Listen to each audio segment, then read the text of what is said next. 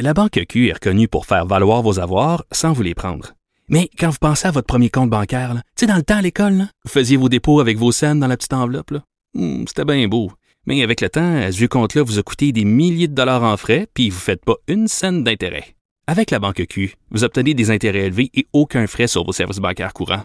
Autrement dit, ça fait pas mal plus de cents dans votre enveloppe, ça. Banque Q. Faites valoir vos avoirs. Visitez banqueq.ca pour en savoir plus. Avocat à la barre. Avec François-David Bernier. Des avocats qui jugent l'actualité tous les matins. Je suis avec Maître Jean-Paul Boily pour les questions, vos questions, les questions du public. Et bonjour, rebonjour Maître Boily. Oui, allô. Vous êtes là? Bon. Toujours. Et avec Joannie Henry à la mise en onde. Bonjour. Joannie. Bon, c'est quoi la première question? La première question, c'est Benoît de Berthierville. Il y a une question concernant les stationnements. Lui, il a un cyclomoteur et il trouve ça difficile de comprendre toute la réglementation, surtout quand il est dans les centres-villes. Est-ce qu'on est obligé de prendre un stationnement balisé par des parcomètres et pouvons-nous simplement suivre les indications de poteaux d'interdiction? C'est sa question. Également, il aimerait avoir des éclaircissements concernant la loi 386. Peut-être, messieurs, vous pouvez l'éclairer à ce sujet. Ben en fait, c'est l'article du Code de sécurité routière 386 qui, malheureusement, pour Benoît, depuis un an, plusieurs municipalités, j'ai vérifié, l'appliquent. À part Sherbrooke, la bonne totalité des municipalités d'envergure au Québec qui ont des stationnements sur rue. Et ce que ça dit, Maître Bernier, vous devez savoir ça par cœur, je suis convaincu. Je suis certain, mais je vais quand même vous le rappeler. Ça dit que nul ne peut immobiliser un véhicule routier dans un endroit où le stationnement est interdit par une signalisation. Quel bel article flou dans le Code de sécurité routière. Mais ce qui est pas flou, cependant, c'est l'amende qui va avec. Parce que l'amende est passée de 30 à 60 $ et maintenant, c'est de 100 à 200. Mais vous savez, vous avez une amende, vous avez les frais, vous avez la contribution volontaire, entre guillemets. Là, ça, c'est la contribution, au fond, pour les victimes d'actes criminels. C'est pas volontaire pantoute, vous êtes obligé de le payer. Là. Alors, ce qui fait que l'étiquette que vous aviez avant, là, si vous stationnez du mauvais côté de la rue ou si vous aviez dans un endroit prohibé qui pouvait être de 33 à 43 à 50 $, ben il est passé de minimum de ça à 169 $. Fait qu'il y en a qui font un méchant step et c'est probablement pourquoi Benoît a posé la question parce que malheureusement sa petite mobilette, sa petite Vespa ou peu importe ce que c'est, il n'y a que les vélos avec les vélos qui ont une assistance moteur. Maintenant, on dit les vélos électriques qui n'ont pas à se soucier parce qu'ils sont pas immatriculés. Tout ce qui est immatriculé devient un véhicule routier. Et malheureusement pour Benoît, si vous n'avez pas de place pour les endroits qui sont prévus pour les cyclomoteurs, ben mettez-vous pas à moins de 3 mètres d'une borne d'incendie parce que vous allez avoir le 386, c'est-à-dire 169 pièces d'amende. Puis mettez-vous pas non plus à moins de 5 mètres d'un coin d'une intersection, parce que ça s'applique également dans ces cas-là. Donc, vous pouvez pas stationner. Le meilleur endroit, le meilleur truc que je vais vous donner quand vous allez dans une ville, vous allez dans un stationnement privé, puis là, généralement, ou bien ils vont vous faire un tarif réduit parce que vous prenez pas l'endroit d'un véhicule, parce que sinon, sa question, c'est de dire, est-ce que je dois utiliser les parcomètres? La réponse est oui. Si vous n'avez pas d'autre endroit, puis vous voulez pas vous magasiner un beau petit ticket de 169 $, ben vous n'avez pas le choix. Moi, je vous suggère fortement d'aller dans un stationnement privé, vous allez voir le gardien, vous lui dites, bon, écoute, moi, j'en ai pour tant de temps, et puis je prends juste l'espace un quart de voiture, donc, vous arrangez avec. Parce que sinon, là, vous allez devoir payer plein tarif sur rue, puis ça, vous en sortirez pas. Mais Maître Boily, la question qui n'est pas juridique, est-ce que vous pensez que les poseux de tickets, si on les appelle comme ça... Les colleux de stickers. Bon, ouais. Est-ce que... je pense qu'ils sont un peu plus tolérants, ça se peut-tu? Ben, ça dépend des endroits. Vous savez, il y a toujours le gros bon sens qui s'applique. Le policier ou l'agent de circulation, qu'on appelle celui qui donne des billets d'infraction, ils ont toujours une espèce de pouvoir discrétionnaire, entre guillemets. Tu sais, le gros bon sens s'applique tout le temps, mais ils ont des des quotas aussi, ils le disent pas, là, mais ils en ont souvent. Et puis, quand ils finissent la journée, s'ils n'ont pas mis un billet de la journée, ou bien ils ont passé droite puis ils étaient en vacances, ou bien ils ont pas fait leur travail. Je ne peux pas ce que vous dites, Mme Boily. Ben non, écoutez. Dire, c'est pas vrai qu'ils ont des quotas. Ils ont pas de quotas. C'est des hasards quand on a plus d'étiquettes à la fin du mois. Ben oui, bien sûr, c'est un gros hasard. Le gars est payé pour mettre des billets d'infraction puis il n'en met pas pendant une journée. Voyons donc, on ne croit pas au Père Noël, là, c'est pas vrai, là. Comme vous dites si bien, si on donne de l'ouvrage ou un pouvoir à quelqu'un, il l'exerce. Il l'exerce, sinon il perd. C'est bon. On n'est pas rendu comme l'Europe, si je comprends bien. En Europe, ils se partent partout. Là, vraiment, ils se mettent sur les trottoirs, ils se mettent partout. Bon, on n'est pas là parce qu'on est moins dans le volume aussi sur les scooters, les motocyclettes. Mais en tout cas, ça donne une bonne idée. Merci, Mme Boily. Joannie, prochaine question. Il y a Sébastien qui nous a écrit au 187 Cube Radio. Sébastien qui vient de Joliette. Il vient de commencer un nouvel emploi comme agent de sécurité. Son patron aime pas qu'il soit sur Facebook pendant les heures de travail. Bon, lui, il trouve ça un peu ridicule parce qu'il dit que sa job, son travail est très, très tranquille. Que la plupart du temps, il fait juste surveiller le hall d'entrée. Il y a pratiquement personne parce qu'il commence à 23h. Il est là jusqu'à 7h du matin. Est-ce qu'il y a quelque chose? Est-ce que la loi dit quelque chose à ce sujet-là? Ben oui, pauvre Sébastien. C'est mal, Facebook. Malheureusement, c'est parce que t'es payé, Sébastien, pour justement faire de la surveillance. Alors, qui dit surveillance dit ouvre-toi les yeux, regarde ce qui se passe. Il se passe rien. C'est malheureux, mais on a des militaires souvent qui c'est comme ça. Hein. Ils s'en vont en mission, il se passe rien, il se passe rien, il se passe rien. C'est un peu comme l'annonce qu'on a à Cube, là. À un moment donné, coupe la main. Coupe la main. Alors, si tu gardes pas attention, ton travail, c'est ça. Ils sont d'ailleurs les agents de sécurité. Ils ont un comité paritaire là, qui prévoit des normes minimales pour les embauches, etc. Donc, je pense qu'ils sont payés. Ben, pas grassement, mais ils sont bien payés pour faire leur travail, mais il faut qu'ils le fassent. Et malheureusement, lorsque tu travailles de 11h à 7h le matin, c'est sûr que ça peut être endormant, ça peut être tentant. Mais tu peux pas aller sur Facebook parce que tu peux pas, d'abord, utiliser le matériel, si tu as un ordinateur ou un écran devant toi, pour faire des choses personnelles. Ça, c'est clair. C'est le devoir de loyauté envers l'employeur. Donc, ça, tu dois respecter ça nécessairement. Et si ton employeur, en plus, te dit tu peux pas aller sur Facebook, si t'avais dit tu peux y aller, ben, là, je t'aurais dit, t'as l'autorisation de ton employeur. Go, mon chum, vas-y, fais-le. Mais en plus, qu'ils t'ont dit de ne pas le faire, alors ça pourrait être un motif pour avoir une mesure disciplinaire si jamais tu y retournes puis tu te fais prendre. Donc, première des choses, j'ai toujours dit, dans la vie, t'as le droit de tout faire, sauf de te faire prendre. Puis la meilleure façon de pas te faire prendre, ben, c'est de pas le faire. Alors, si tu veux pas te faire prendre, puis si tu veux garder ton travail, puis si tu l'aimes, ton travail, je comprends que ça peut être long des fois quand tu vois une personne passer à l'heure. Hein, c'est pas évident, surtout dans des édifices, des fois, publics, où il n'y a pas personne la nuit qui va travailler, ben il faut que tu respectes ton employeur. Si ton employeur te dit tu n'utilises pas l'ordinateur ou encore même des fois on a les téléphones intelligents. Alors c'est tellement facile d'aller sur Facebook puis de dire là je vais vérifier ce qui se passe un peu, ça va passer 15 prochaines minutes. Mais non, surtout si ton employeur te dit de pas le faire, alors je te conseille fortement de pas le faire parce que la loi t'oblige à une loyauté envers ton employeur. Puis si tu le fais pas, ben tu vas te faire taper ses doigts. Mais s'il est en train de lire des règlements de son travail ou de s'améliorer pour être un meilleur agent, c'est la même place. Je vous dirais, M. Bernier, vous êtes un excellent plaideur.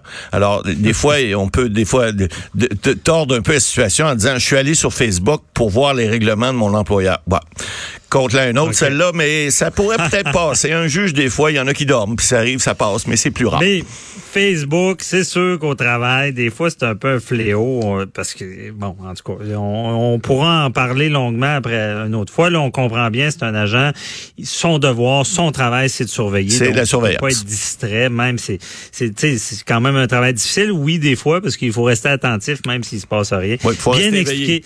Merci beaucoup, Mme Boily, c'est tout le temps qu'on avait pour les questions aujourd'hui. Puis merci, puis on se reparle mardi prochain pour votre chronique et les questions. Fait que bon week-end à vous si ça commence. Pareillement, bon week-end à tous. Merci, bye-bye.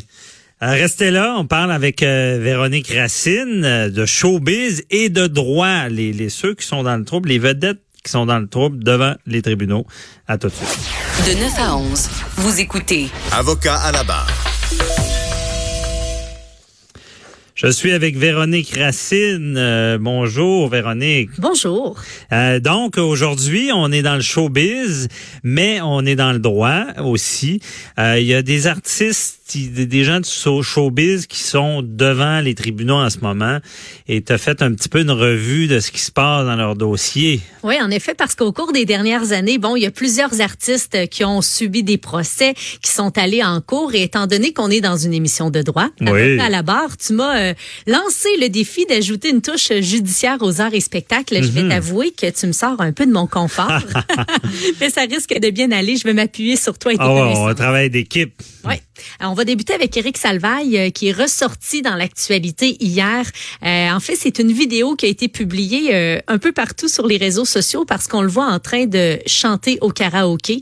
Ah, et là, ouais, ça a causé plusieurs malaises étant donné là qu'il est accusé d'agression sexuelle, de harcèlement criminel et de séquestration à l'endroit de Donald Duguay. On le sait là, c'est des événements qui se seraient produits en 93 et son enquête préliminaire va débuter très bientôt. C'est dans 2 mois là à peine, soit du 30 septembre au 2 octobre. OK, l'enquête préliminaire débutera pour lui.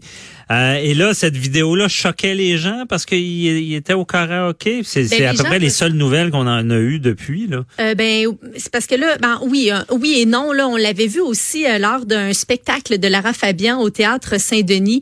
Puis là, l'animateur déchu avait pris plusieurs photos avec le public. Ça, c'est les 2 sorties publiques là qui ont été médiatisées. Parce que là, on sait que le malaise vient du fait qu'il est accusé d'agression sexuelle.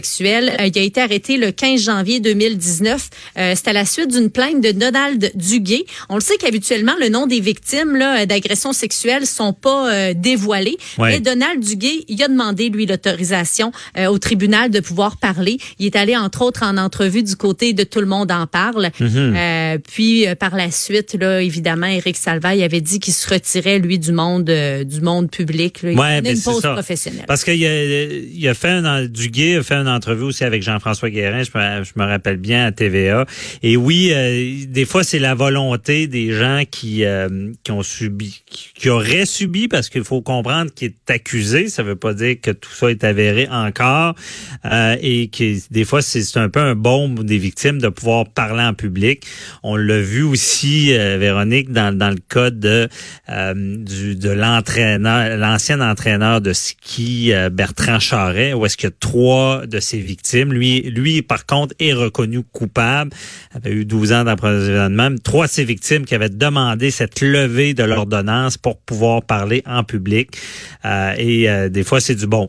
Et là, dans le cas d'Éric Salvail, c'est ça. Il y a eu beaucoup d'allégations. Au final, on finit avec une accusation qui date d'assez longtemps. Là, à l'époque, je pense que les accusations, c'était les attentats à la pudeur. En tout cas, dans son cas, on verra. Mais c'est toujours le débat à savoir, si quelqu'un qui est dans l'espace public, une fois qu'il est accusé ou il y a des allégations, si elle est obligée de se retirer, mais dans ce cas-là, on sent que c'était vraiment nécessaire, vu l'ampleur de la chose. Puis, il faut pas oublier aussi que le retour en ondes d'Éric Salvail dépend beaucoup de la volonté d'un diffuseur et surtout des annonceurs. Est-ce que les gens prendraient le risque de s'associer à lui? De nos jours, non, c'est ça. Mais moi, la petite voix, le juriste en moi, je pardonne rien. Puis si c'est arrivé, je suis pro-victime. Mais quand même, j'en profite pour dire que des fois, faut être prudent. Là, l'ampleur est tellement grande. Souvent, on se dit, c'est sûr qu'il l'a fait parce qu'il y a tellement de gens qui disent de quoi.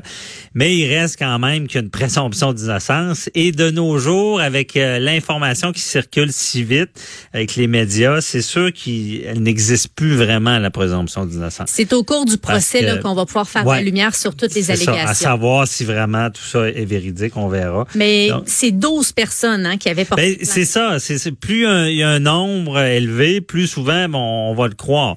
Mais puis les victimes doivent dénoncer, mais moi, j'ai malheureusement vu aussi dans ma vie des plaintes vengeresses.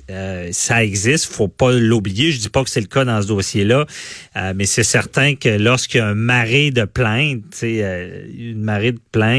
ça ça nous fait croire que c'est arrivé. Éric Salvail, ça a débuté en 2017. Hein? Je ne sais pas si tu te rappelles, il y avait eu plusieurs allégations d'inconduite sexuelle à son endroit. C'est 11 personnes, donc des hommes, des femmes, qui avaient raconté avoir subi des inconduites de la part de l'animateur ou encore d'en avoir été témoins. Mais là, parmi les 12 plaintes, c'est celle de Donald Duguay qui a été...